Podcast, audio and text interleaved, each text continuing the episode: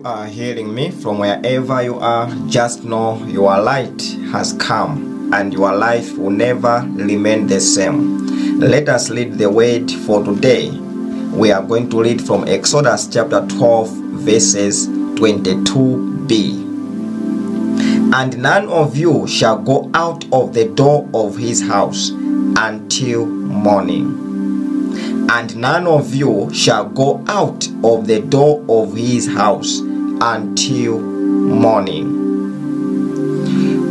We are going to talk about maintaining your salvation. How do you maintain your salvation? Or the first question is Have you been saved? Remember, you are saved if you have got the Holy Spirit inside your heart.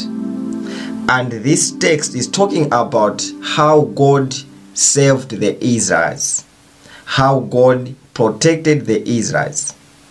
The Bible says, And none of you shall go out of the door of his house until morning. Meaning that while they are inside their house, it means they are saved. But for them to maintain their salvation, they must continue being inside their house. It means one can lose his or her salvation. This is what we are learning here.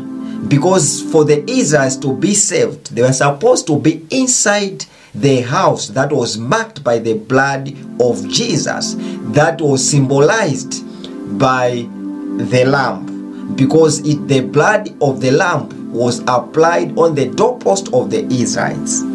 And the Bible says, None of you shall go out of this house. If we assume that somebody went out of the house before it was morning, it means that person could have met an angel of death and therefore lose the protection that person had. In a similar way, we also can lose our salvation.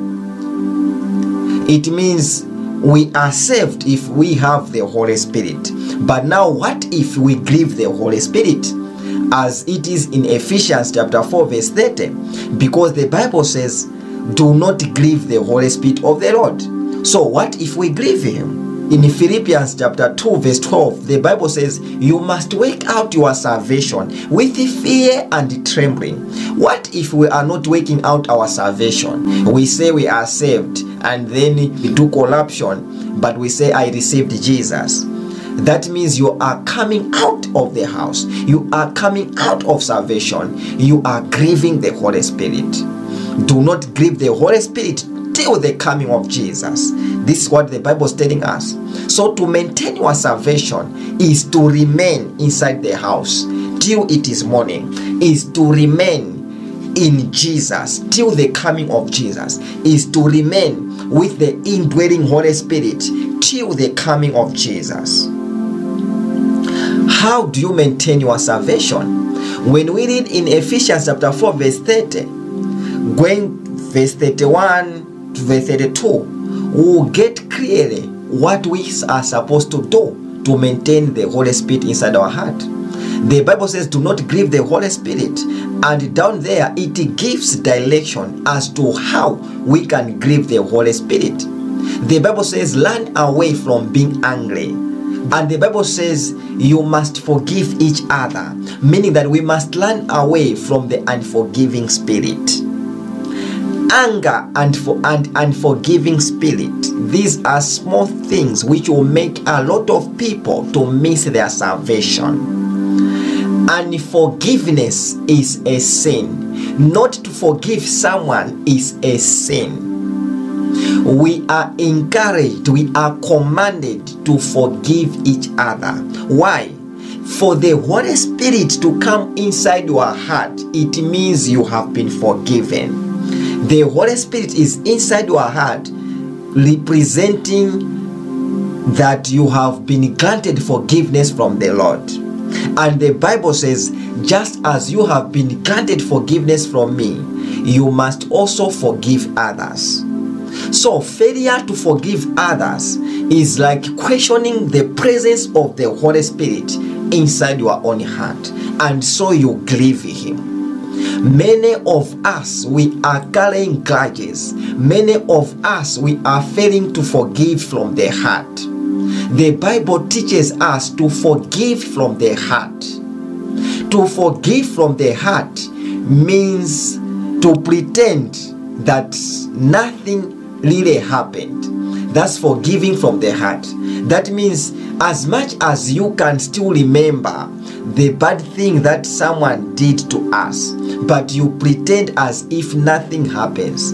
That is forgiving from the heart. That means you do not even remind someone of whatever happened previously.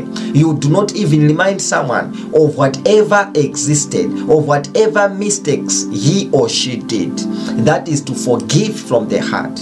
And Jesus said, Love your enemies. What why was Jesus teaching us to love our enemies? He actually meant our enemies are not really the people we see with our own eyes, but our enemy is the devil himself who is using the people you can see just to bring anger in you, just to bring uh, the unforgiving spirit in you.